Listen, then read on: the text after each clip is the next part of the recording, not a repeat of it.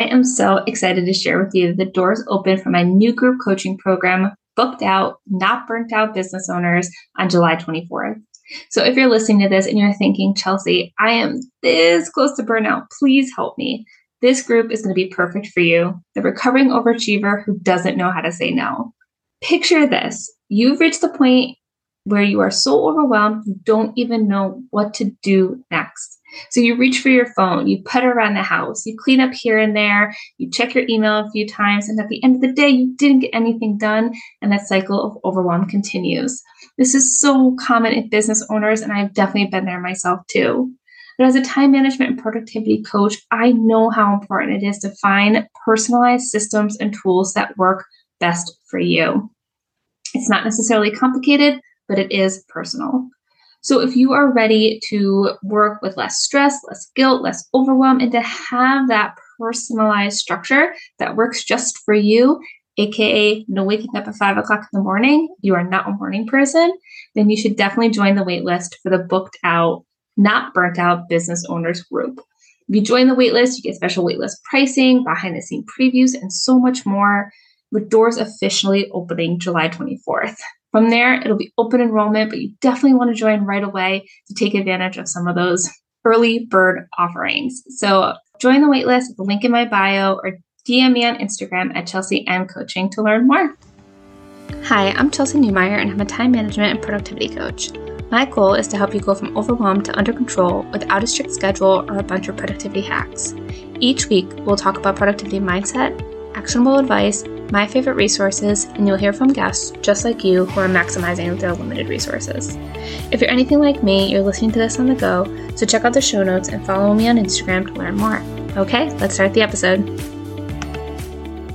Hi, everyone. In today's episode, we're talking about prioritization and how to prioritize when everything feels important. And I think this is just the epitome of how so many business owners and leaders feel when they're thinking about how to prioritize their day when they think about all of the things that they have to do and wondering where do they even get started and how to make these decisions. So, you guys have a lot going on, and some days it can feel like everything is on fire. So, I wanted to talk about my strategy for prioritization, some additional tried and true strategies that I share with clients to see if that's going to fit or resonate better with them, and how you can set up your own system for prioritization so that it resonates with you, easy and clear, and helps you make those decisions so that you can get to work faster. The first things first to think about with prioritization is I always come back to my goal. What is your goal for the day, for the week, for the month, for the quarter? And I always give this really silly example of the cliche business goal of a 10K month. If your goal for that month is to make $10,000, then you have to think through all of the tasks with the lens of is this going to help me reach my goal? Sometimes it's a more abstract reach than others, right? But sometimes it's a clear no. So, for example, changing all of the fonts on your website is not going to help you make $10,000. But changing, but reaching out to four new people who followed you on Instagram to strike up a conversation could help you reach $10,000. Sending an email talking about your program is going to help you make $10,000. So really it's just thinking about all of the tasks we have to do through the lens of is this going to help me reach my goal? That's not to say that branding and fonts and colors are not important. They absolutely are, but they're not necessarily going to be as urgent as actually marketing and talking about your offer. The system that I use when actually using the filter for my tasks, when actually deciding in what order my tasks are going to go on my to do list, I always put client deliverables as the first item. And what I mean by this is I'm a nonprofit consultant in addition to a coach.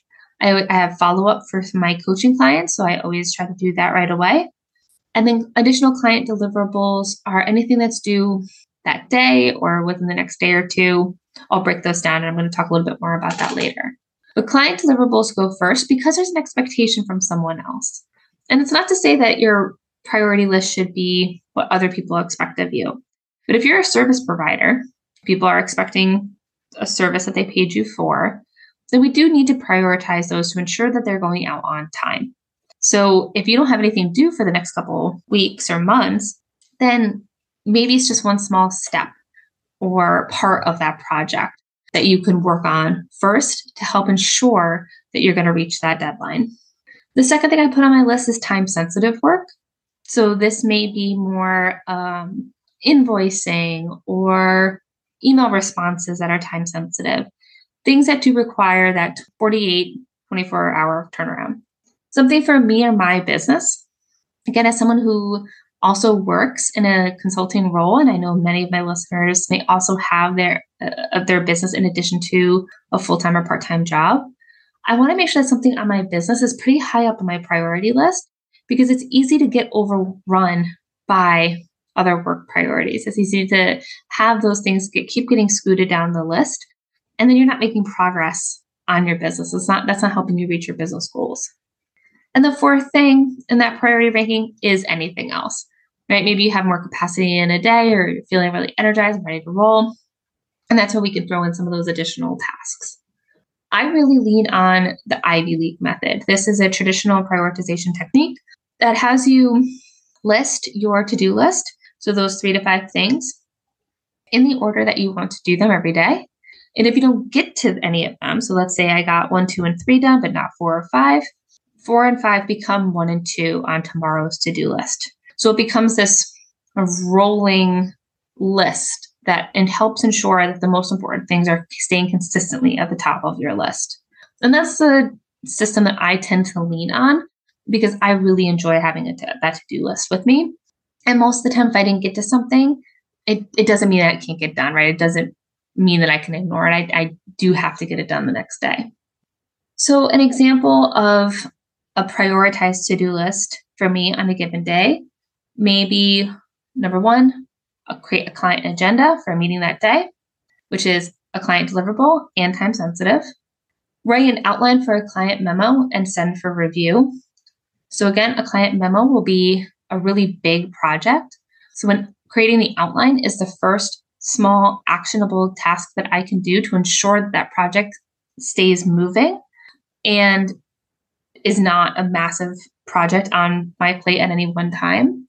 And then send for review is time sensitive. I have to get that to my project supervisor so that they can review it and give me feedback so I can move on to the next step of the process. I have to submit my monthly invoice and again, that is time sensitive and something only I can handle. Then for my business work, it's scheduling my weekly emails and scheduling my weekly IG posts. This is kind of cheating because technically scheduling my weekly emails is five tasks because I send five emails a week. And scheduling my weekly Instagram posts is two to three because that's how many posts I try to schedule. And so those might get rolled into the next day. And I will actually make little boxes on my to do list with five tasks for me to actually check off so that I can keep track of how many I've done. And again, it makes it that much more bite sized, that much more actionable for myself. A more traditional approach to prioritization can be the Eisenhower matrix. You guys may have seen this example around. This is four boxes on a graph. So you have things that are urgent and not urgent, are important and not important on a graph. So things that are urgent and important, those are the things that get done first. Those are things that, that get done right away. And so again, that might be a client deliverable and time sensitive work that you can do. Urgent and not important tasks are often things that you can delegate. And I say that knowing that most of us don't have someone to delegate to. And so if you don't have someone to delegate to, these unfortunately might be things that come up second on your task list, right? These may be things like responding to particular emails or calling to make an appointment, right? They're they're quasi important, but they are urgent because they're time sensitive, especially if you're responding to someone else. The important and not urgent things, that's what gets scheduled on your calendar. That's what gets put into your time blocks. So that's really thinking about things that are more long term. So maybe building your offer. You can break that into smaller parts and schedule that out to ensure that you're hitting your deadline. The not important and not urgent things, those can get dropped. And if you can't drop it, if it's something that you are excited to do or inspired to do, then this can be added to your brain dump list. This is the thing that is that rolling catch all for what you have to do. And, it's okay to put the not really important and the not really urgent things on that list and use it more to capture ideas. So that's a great spot for those tasks. Or, like I said, you can just drop them. Typically, if something's been on my brain dump list for four to six weeks, that's when I'll, I'll decide either that needs to become a priority for that week or I'm going to drop it off the list and trust that it's going to come back to me at a time when I can actually do it or it wasn't that important to begin with. I also want you to be thinking about prioritizing things that are time multipliers. So, a time multiplier is something that you can do today that will make your life easier tomorrow. So, it may be an investment in time and energy and resources now, but it's going to make that work exponentially faster, easier, or negligible later on, meaning you don't have to do it anymore.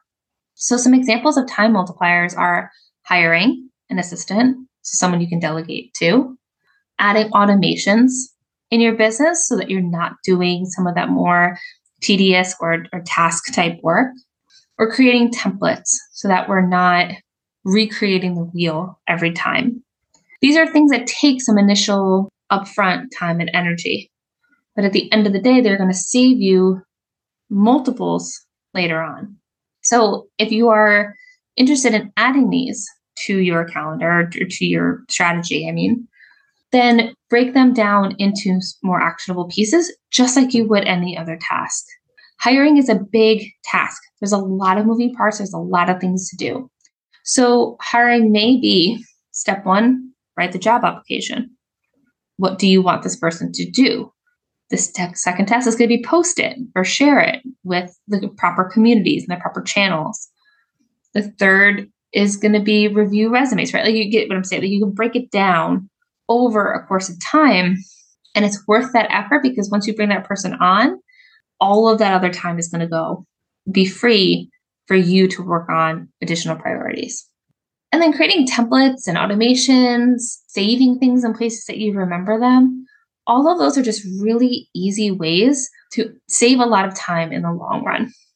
When we're talking about life in general or other things that we have less control over that come up as priorities, like children's, pets, chores, it's important to keep perspective and remember that stuff usually isn't on fire. Obviously, if your kids need something from you, that is a priority. If your house is a disaster and you have people coming over, that is potentially a priority.